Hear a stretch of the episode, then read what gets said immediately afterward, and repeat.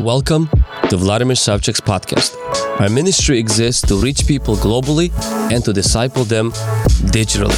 If you have not done so, would you help me to bring a greater exposure to the biblical teaching by leaving a review on this podcast and share it also on your social media platform? Let's dive into this episode. Will my pet go to heaven? And five lessons I learned from my dog. Toward the end of the video, stay till the end. I'm gonna answer the question Will your pet go to heaven? But first and foremost, USA is the country with the highest pet dog population at around 75 million. Over 62% people in the United States own a pet, and about 400 million in the world. Now, my wife got a dog. Some of you have seen this already. Um, it's been five years this dog has been in our house.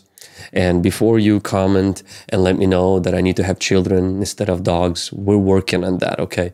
But until then, I want to share with you five lessons I've learned from a dog. Number one is a dog is always near his master. In the Bible, uh, in Joshua chapter 14, it talks about a guy named Caleb, where he wholeheartedly follow the Lord. In Joshua 14, verses 8 through 9, it says, But my fellow Israelites who went up with me made the hearts of people melt with fear. I, however, followed the Lord my God wholeheartedly. Now, you may say, why is he reading about Caleb? Because the word Caleb in the original language actually means dog. And it says about Caleb, I followed the Lord my God wholeheartedly. So on that day, Moses swore to me, the land on which your feet have walked will be your inheritance and that of your children forever because you have followed the Lord my God wholeheartedly. You know, sometimes that's what I, I see with the dog. He just literally always follows the master, his master, which happens to be, you know, we. In our case, it's it's my wife. She's the alpha for my dog Jacko, and I'm like the second alpha or the second master. And that's what dogs do. And we should learn from that to follow our master. The second thing is that dogs will go where the master goes. Sometimes, you know, I would get up from a room and I finish a study, I walk into the kitchen to get some water, and Jacko would just get up and follow me. And I'm like, sit there. And he still would follow me. Even if he's got himself comfortable and he's lying there and he's at rest, he still doesn't want to miss out. It reminds me of the scripture in Matthew chapter 4, verses 19 through 20, where Jesus says, Follow me, and I will make you the fishers of men. And they immediately left their nets and followed him. It reminds me of the scripture in Revelation, where it says that they followed him, they followed the Lamb where the Lamb goes. If you want to be that follower, you got to be like that dog in regards to your master, that everywhere Jesus goes, you go. Where he leads, I will follow. The third thing I've learned is that dogs, they walk by their scent, not by their sight. In fact, the, the scent, the dog's sense of smell is 1,000 to 10 million times better than mine. He has from 125 million to 300 million scent glands compared to 5 million for humans. And the part of the brain that controls the smell is 40 times larger in a dog than in a human. So I think it's a good example for us to not live by sight, as scripture says in 2 Corinthians chapter 5, verse 7, but to walk by faith.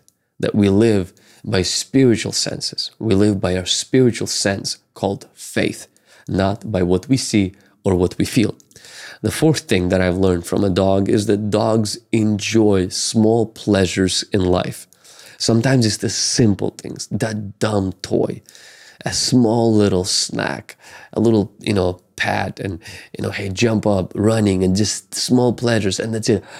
They're walking around with their tongue out, with their tail, you know, wiggling, and they're just so happy. And, and they seem to not hold grudges. They seem to just kind of take life easy. And um, reminds me of the scripture in Luke chapter 12, verse 15, where Jesus said, Take heed and be aware of covetousness, for one's life does not consist in the abundance of things he possesses. Reminds me of the scripture Paul tells Timothy, 1 Timothy chapter 6, verses 6 to 8. Now godliness with great contentment is a great gain, for we brought nothing into this world, and it is certain we can carry nothing out. Having food and clothing, with these we shall be content.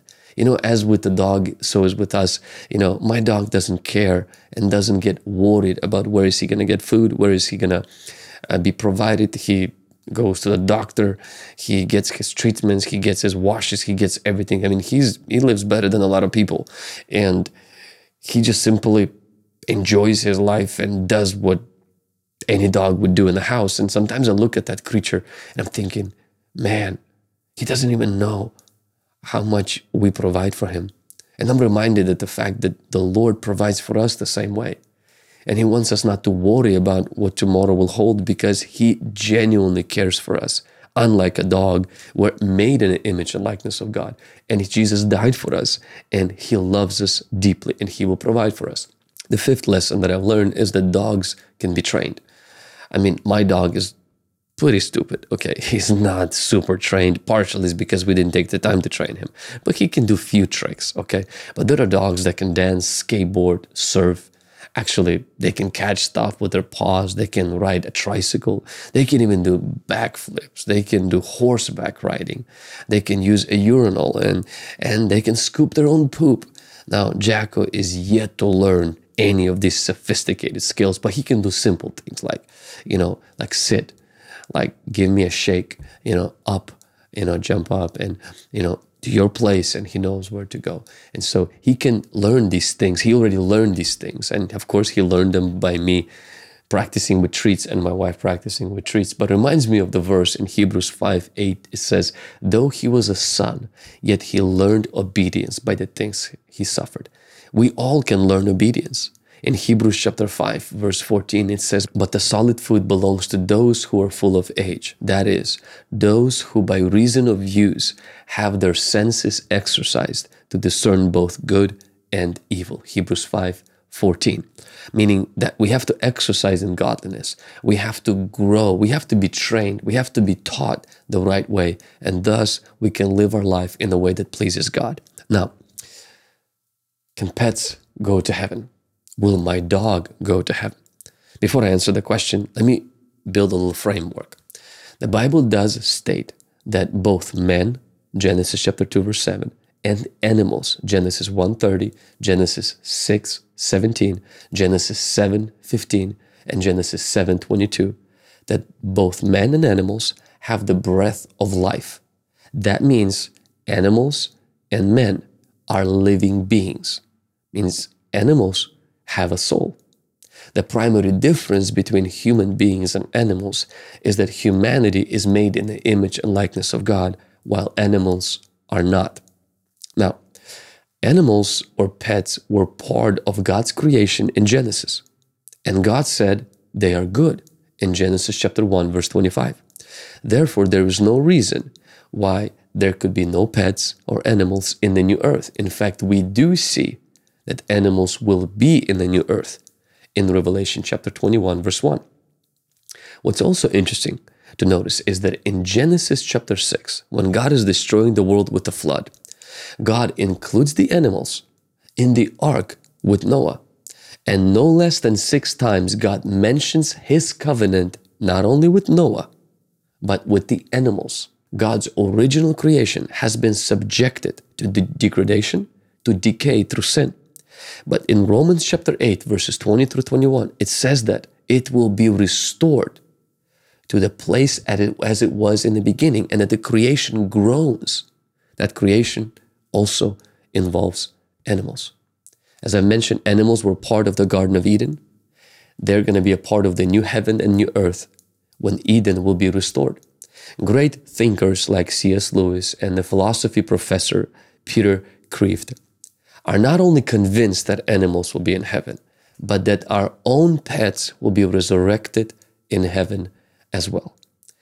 Now, the Bible is not clear on whether our pets will be in heaven, but it is very clear that heaven will be a place of joy and animals will be there. For those of you who have pets like I do, I want to leave you with this verse. No good thing will he withhold from those who walk uprightly. Psalm 84, verse 11. Be assured, heaven will be a place of joy, pleasure, bliss, where our deepest desires will be fulfilled. And I believe that probably, most likely, our own pets will be there. Thank you for watching this video. Hey, let me know in the comments what you've learned. Hit like, subscribe to this channel, and click on the bell so you can be reminded each time we upload new content. Thank you. Until next video. Thank you for listening to this episode. I hope you were encouraged, challenged, and also blessed. As always, don't forget to subscribe as well as to leave a review so that it could help us to reach other people. And share this episode with your friends and your family on social media. If God puts on your heart to support this ministry, your support will help us to reach more people for Jesus. Go to my website and you can find out so much more free resources from reading plans, blogs, e courses, and so much. And all of my stuff is free of charge. God bless you. Until next time.